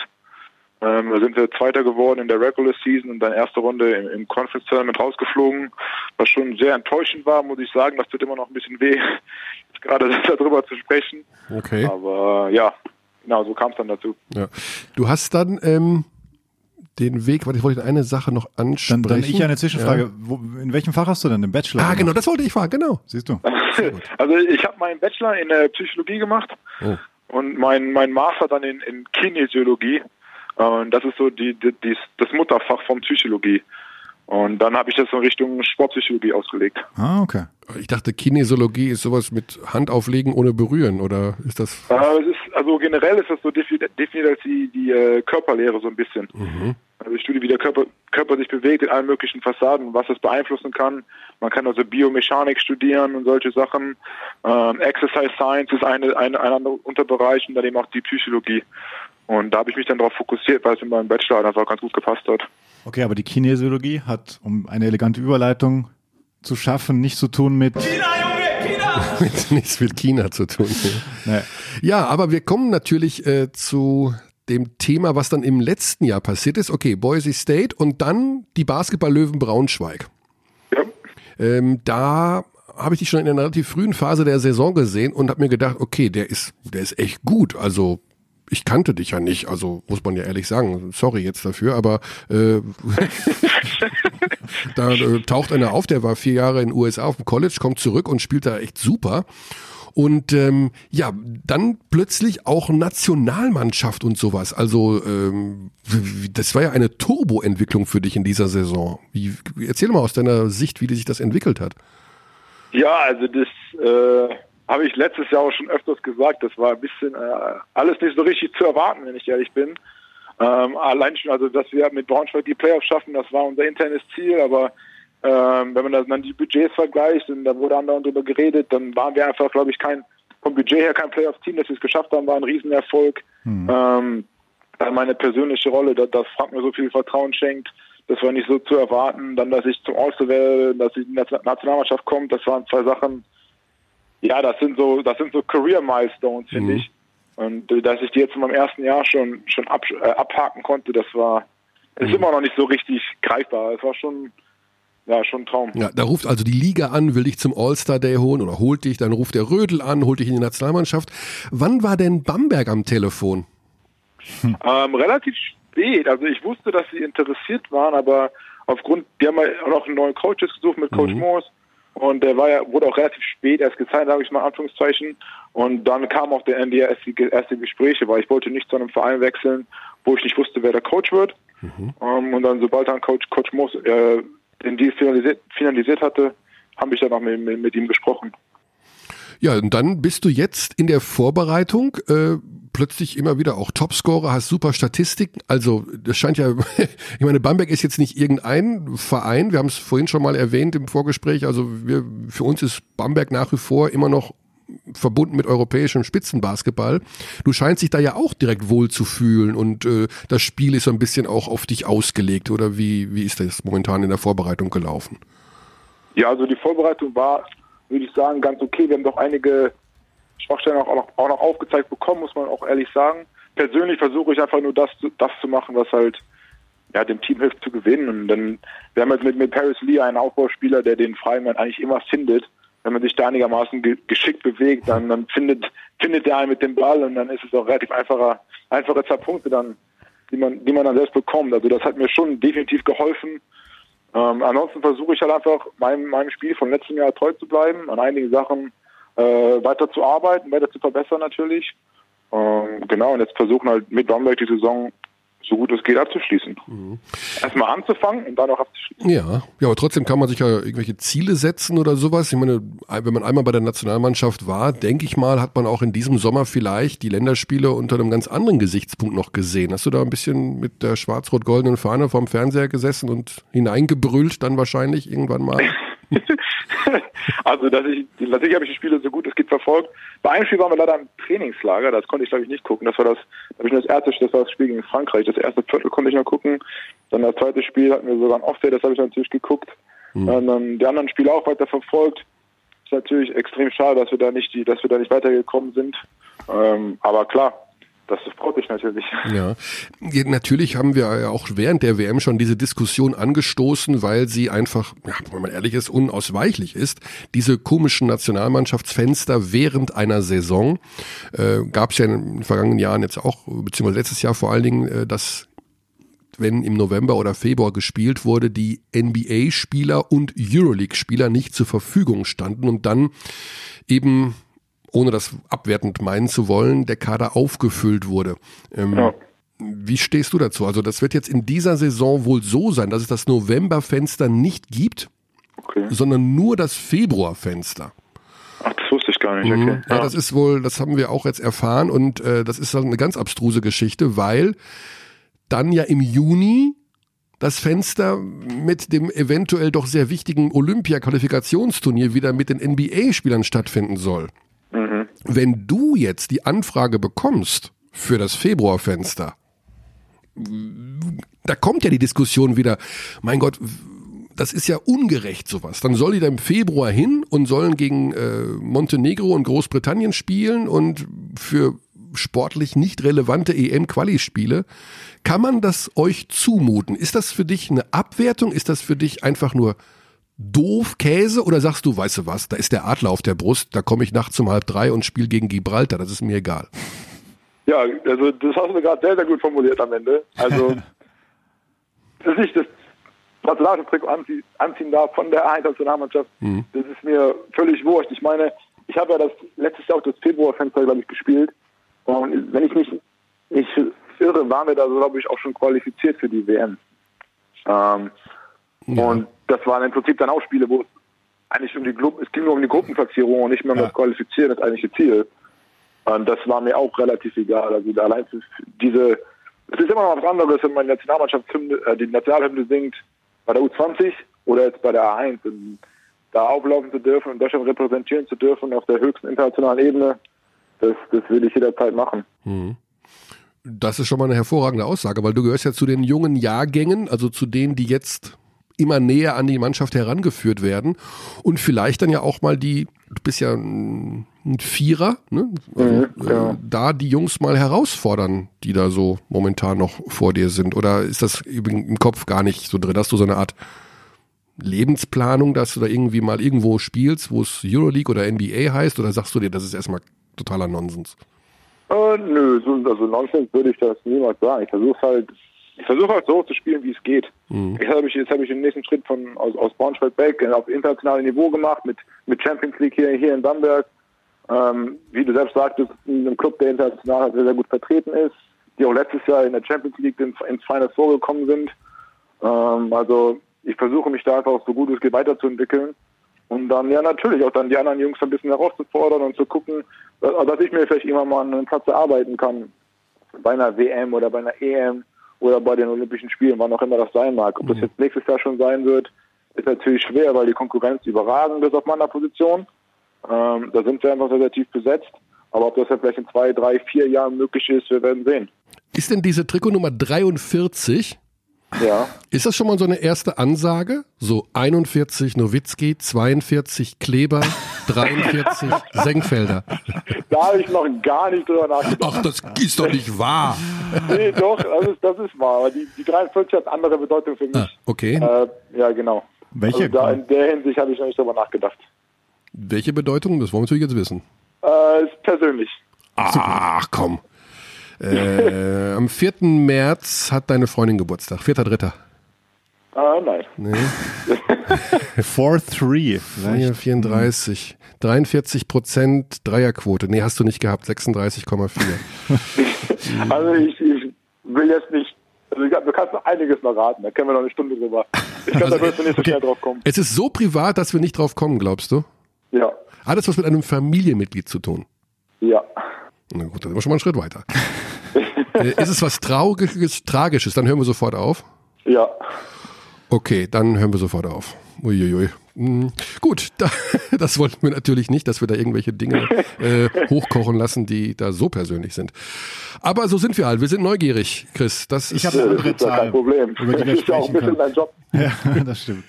Eine andere Zahl, über die wir sprechen können. 2022 sehe ich gerade, dass der Vertrag ja tatsächlich jetzt mal ein bisschen dauert. Das heißt, ähm, auch eine bewusste Entscheidung für Bamberg äh, oder, oder ist, fragen wir mal so, der Vertrag ist ohne Option fürs Erste. Äh, also Ausstieg, so, dass du eins plus eins hast oder sowas. Also das sind jetzt drei Jahre, die ich unterschrieben habe. Ja, Und, ja genau. Ich glaube, ja, ich glaube, das sind drei Jahre fest. Ach, du kennst, hat denn der Patrick King für dich unterschrieben oder was, dein Agent? Nein, nein. nein, ich habe den, schon, hab den schon unterschrieben. Und ich glaube, nach dem zweiten Jahr haben, glaube ich, Timo und ich eine Option. Bin mir nicht ganz, ja, ich glaube hm. schon. Aber das find, ich finde es ja irgendwie gut, dass du so fokussiert bist, dass dir erstmal egal ist, was in zwei ja, Jahren ist. Ja, eben. Ne? Das, das ist ja. Es zählt die Frage auch ab. Also ja. jetzt mal drei Jahre Bamberg, das ist ja eine ist Planungssicherheit als Spieler ist ja auch nicht äh, unwichtig, mhm. nehme ich an. Hast du, nee, denn schon, ja, hast du denn schon Bekanntschaft gemacht mit dem Mann, der, ja, wenn man so will, in Bamberg, ich will nicht sagen, das Sagen hat, das wäre jetzt zu blöd, aber kennst du Herrn Stoschek schon persönlich? Ja, also, das heißt persönlich, wir sind jetzt nicht äh, per Du und sind Kaffee, äh, Kaffee trinken gegangen, mhm. aber Ja, er war bei ein paar, wir hatten schon zwei oder drei Teamveranstaltungen. Er war einmal beim Training da, dann einmal hatten wir ein Essen, wo er da war und dann einmal noch eine Sponsorenveranstaltung, wo er, wo er auch dort war. Bei den beiden äh, öffentlichen Veranstaltungen hat er dann auch eine Rede gehalten und so. Ja, ich habe ihn kennengelernt. Kam dort dieses berühmte Wort vor mit dem Reset-Knopf. der, den es ja zu drücken gilt. Das hat er ja mehrfach gesagt in den vergangenen ein, zwei Jahren, dass man den Reset-Knopf drücken muss in Bamberg. Hat er das nochmal erwähnt? Ja, ja, er hat beispielsweise bei der einen Rede, äh, bei dem großen Sponsoren-Event, da meinte er, dass das jetzt so ein bisschen ein Umbruch ist, weil mit, mit, mit Arne Wirkster, neuer Geschäftsführer hier, dann mit Leo, Derick ist ein neuer Sportdirektor hier, mit Coach Moos und seinem Staff ist alles neu. Ähm, wir haben viele neue Spieler dieses Jahr, dass jetzt dieses Umbruchsjahr ist und dass es jetzt eben wieder gilt, Bamberg aufs Topniveau zu bringen. Auf was können wir uns denn da freuen? Für was wird Bamberg 2019-20 stehen, wenn du euren Spielstil beschreiben müsstest? Ein bisschen Vorbereitungsspiele hattet ihr ja jetzt. Wenn Ja. Also ich denke, wir werden ein sehr, sehr, sehr, sehr defensiv orientiertes Team sein, der darauf legt, Coach Moore relativ viel Wert dafür schnell spielen, ähm, intelligent und dann vor allen Dingen als Team. Wir sind relativ jung, ähm, also versuchen wir schon die Energie, die wir haben, in unseren Beinen noch aufs Spielfeld zu bringen und dann da eben noch harten Basketball zu spielen. Ja, das kann nicht schaden. Dazu gibt es ja auch noch den internationalen Auftritt in der Champions League. Ähm, Das heißt also, es gibt auch noch ein paar Herausforderungen und auch was gut zu machen aus Bamberger Sicht vom letzten Jahr, auch wenn man das Final Four erreicht hat, aber das ging dann ja ein bisschen in die Hose. Ja, Ja, was brauchen wir denn noch für dich? Also wir haben die 43 als Trikot, wir haben noch keinen richtigen Spitznamen oder sowas, ne? Also Also der, äh, soll ich jetzt soll ich dir einen nennen, dann würde ich natürlich jetzt mit dem was, ja, also very, very basic, was in Braunschweig haben sie nämlich den Warrior genannt. den Warrior finde ich nicht schlecht, weil äh, ein Scout schrieb über dich 2016, äh, undersized inside operator who battles on every ball, runs the court well and is very active at the defensive side. Das passt ja zum Warrior. Sieht doch gut an. The Warrior. Wer war denn dieser Scout, wenn ich fragen Ja, darf? das steht- das- muss ich mal Danke schreiben. Das stand hier nicht bei. Aber äh, er hat auch geschrieben, he uh, has yet a good outside shot. He's working on some more perimetral skills. Aber die Dreierquote ist ja ganz okay, oder? Ja, aber solide. Ja. Da geht ein bisschen was. Warrior. Warrior ist natürlich sehr martialisch und wir leben ja in der Greta Thunberg Gutwelt. Wir müssen ja irgendwas Sanfteres finden. Oder, oder was Deutschsprachiges. Gibt's denn deine Kumpels? Wie, wie nennen dich deine Kumpels? Also Eigentlich immer nur Chris. Ja. immer nur Chris. Also mit, mit Sengi und so fangen wir gar nicht erst an, oder? Ja, der, der kommt jetzt, also unser, unser Teambetreuer hier, Ivan, der nennt mich immer Sengi. Oh, Und, Sengi. Äh, ja, Ivan war- German, ja. Genau, ja. Okay. Schöne, schöne Grüße bitte. Dann kenne ich noch von früher. aus. Ja, vielleicht findet sich ja was. Ähm, Top Dog vielleicht irgendwann, wenn du da wirklich in Bamberg so abrockst, dass du Topscorer bist oder sowas. Irgendwas werden wir uns schon einfallen lassen. Ja. Gut, in jedem Fall freuen wir uns sehr über diese Entwicklung. Äh, sowas finden wir immer gut. Da kommt jemand daher, den man nicht so auf dem Radar hatte, also jedenfalls ich nicht oder wir nicht. Und dann wird der Nationalspieler, geht nach Bamberg und scheint auch noch ein lieber Kerl zu sein. Super Sache. ähm, Und ja, gleich Franken-Derby morgen, auch da freuen wir uns. und morgen Franken Ja, Oh, natürlich. Ja, da bin ich gespannt. Das wird gut. Die habt ihr ja letzte Woche erst mit 40 weggemacht, die bei Reuter, ne? Das, das ist richtig, aber das darf man jetzt, glaube ich, nicht so sehen, dass das jetzt so ein einfaches Ding wird. Also da war die, Ja, war, bei Bayreuth war nicht voll besetzt. Die hatten ein Spiel schon gespielt, das hatten wir zwar auch, aber die Halle war es immer voll. Also letztes Jahr mit, mit, mit Braunschweig da gespielt und da ging es schon gut ab. immer schwer dort Äh, zu spielen. Ja, das habe ich, genau. Eine laute Halle Ähm, und der, Wenn jetzt auch noch Franken-Derby ist, dann wird es, glaube ich, nochmal extra voll. Also das wird ein ganz anderes Spiel, als das, was wir vor, Ja. weiß ich nicht, letzter Woche oder anderthalb Wochen gespielt haben. Ja, aber du hast dich ja schon gut eingerufen mit Servus. Auch schon Rauchbier getrunken? Äh, nee, noch nicht. Mhm. Aber da habe ich auch sehr, sehr geteilte Meinungen drüber gehört. Ja, Also kann ich gut nachvollziehen. Ich auch. die, die Faustregel heißt irgendwie so, ab dem dritten Bier schmeckt erst. Und äh, das ist natürlich dann schon, ja, es, reizt mich dann nicht so sehr. Da gab es in, da gab's in Boise bekömmlicheres Bier bei den College-Feten, ne? hey, kein Kommentar. Kein Kommentar. Okay, gut. Wir sagen lieben, lieben Dank. Wir freuen uns sehr auf die Saison mit dir in Bamberg und dann später auch, wo auch immer, welches Nationalteam da anruft oder welcher Trainer oder welches Fenster sich öffnet. Alles klar. Perfekt. Chris, lieben Dank, gute Zeit und toi toi toi für morgen. Danke, danke. Alles Gute. Cheerio. Ciao. Ja, das ist so ein netter Kerl. Da wächst, Absolut, hat sich ne? sehr, sehr geöffnet, auch glaube ich. Also als gut bei der Nationalmannschaft ist ja nochmal was Da anderes. hast du ihn ja auch getroffen. Da habe ich Ne? ihn auch getroffen. Hatten wir nicht auch schon mal im Podcast letztes Jahr? Bist du sicher? Yep. Bist du ganz sicher? Hm, Wenn du jetzt so fragst, natürlich nicht, weil du hast das viel bessere Hirn als ich. Aber ich würde mich sehr wundern. Ja? Ja, diese ganzen College-Sachen, die, die habe ich ihn mal gefragt, so ein bisschen im persönlichen Gespräch mal so gefragt, wie war das denn da in Boise? Dann hat er so erzählt, dass es super war, aber das hätten wir hier, das, daran würde ich mich erinnern. Ja, hatten wir, glaube ich, wirklich nicht. Nee. Ja. Hm. Somit sind So. wir also mit zwei. Oh, dein Telefon. Der hat sich ausgestellt, der Xandi hat sein Telefon nicht ausgestellt. Wie geil ist das? Das kriegt er jetzt, das kriegt er jetzt das ganze Jahr auf, äh, aufs Brot geschmiert. So, dann, dass ich mein Telefon nicht ausgemacht habe, Ja, das ist, das passiert sonst nur selten. eigentlich nicht. Ja, aber ich habe, ja, vielleicht war es ein wichtiger Anruf. Okay. Ruf mal dann zurück. So, ich habe noch ein Gewinnspiel tatsächlich zu Ja, verla- genau. verla- Du hast ja was mitgebracht zum Verlosen. Achtung, Schnäppchen, Rabatt, Schnäppchen, ding, ding, ding, ding. Glücksspiel, äh, nicht Glücksspiel, äh, Gewinnspiel. Genau, Gewinnspiel. Schon, schon lange nicht mehr verwendet. Äh, 30 Jahre Alba haben wir schon, vorher schon erwähnt und die haben da ein ganz schönes Buch rausgebracht zu 30 Jahre Alba Berlin. Und äh, da ist so zeitgeschichtlich einiges drin. Da könnte man auch eine gute Spontan-Trivia draus Ja, machen. ich wusste es. Das kommt wieder irgendwas, was im Jahr 1997 passiert ist. Ja, ich schau mal. Das sind ein paar gute Sachen. Ah ja, okay. Ersten Meistertitel haben sie wann gewonnen? Das ist 1993, 94, 95. viel, viel später. 96? 97. Sieben- ich hab doch 97 gerade gesagt. Aber sie waren, weil wir auch über Leverkusen gesprochen haben, ähm, waren sie im Finale gegen Leverkusen, sind da noch, sind da noch unterlegen. Oh. Das Schöne an dem Buch ist aber, dass da parallel Spalten sind, wo auch Zeitgeist und äh, Zeitgeschichte steht. Oh. Und 96, okay, ich probiere jetzt mal da eine Trivia draus zu machen. Ich weiß noch nicht, ob es mir gelingt. Ähm, also 96 haben sie das Finale gegen Leverkusen gespielt und daneben äh, ist eine Spalte und da steht, am 13. Juli feiert die erstmals auf der Straße des 17. Juni zwischen Siegessäule und Ernst-Reuter-Platz. Es nehmen 600.000 Teilnehmer dran Ja, das teil. ist ja die, äh, die, nicht Christopher Street Day, aber das äh, Pendant, Love Parade. Sehr gut. Ja, das war, war also zu leicht. Ja, solche Ja. Sachen stehen da drin. Soll ich noch eine andere suchen, weil es zu leicht war? Ja, ich glaube, dass du dachtest, ich wüsste das nicht. Und ich deswegen habe dachte, ich, ja, ja, ja, aber stark, stark. Nee, muss man dir lassen, muss man dir lassen, muss man dir lassen. ähm, gut, also du verlost dieses Ich Buch verlose, ja, aber was jedenfalls, machen wir da? Stellen wir da eine Frage? Nee, die ersten drei Mail-Einsendungen ab jetzt. Hm, Ne?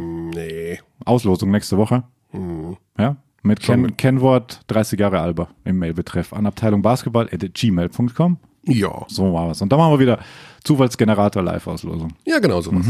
Genau, das ist doch immer gut. Also wer dieses Buch haben will, Mailbetreff 30 Jahre Alba an Abteilung Basketball at gmail.com. Ja, richtig. Auch sonst Fragen, Anregungen, Wünsche, Beschwerden teilweise dahin.